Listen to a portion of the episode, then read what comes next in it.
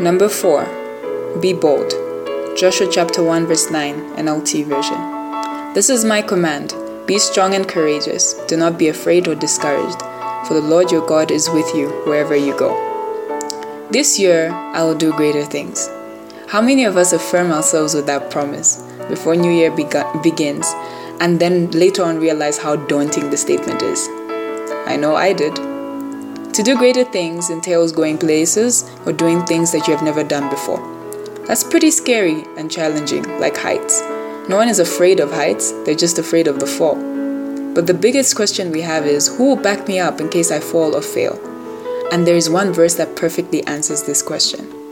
Joshua was about to enter a place of new territory as a new leader.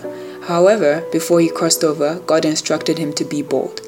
In order to be bold like that, you need a strong reason to be. And God gave him the greatest reason ever. He has his personal presence with him. Imagine that. In the place of unknown, the creator of the universe, and all things we stand in awe of is on your side.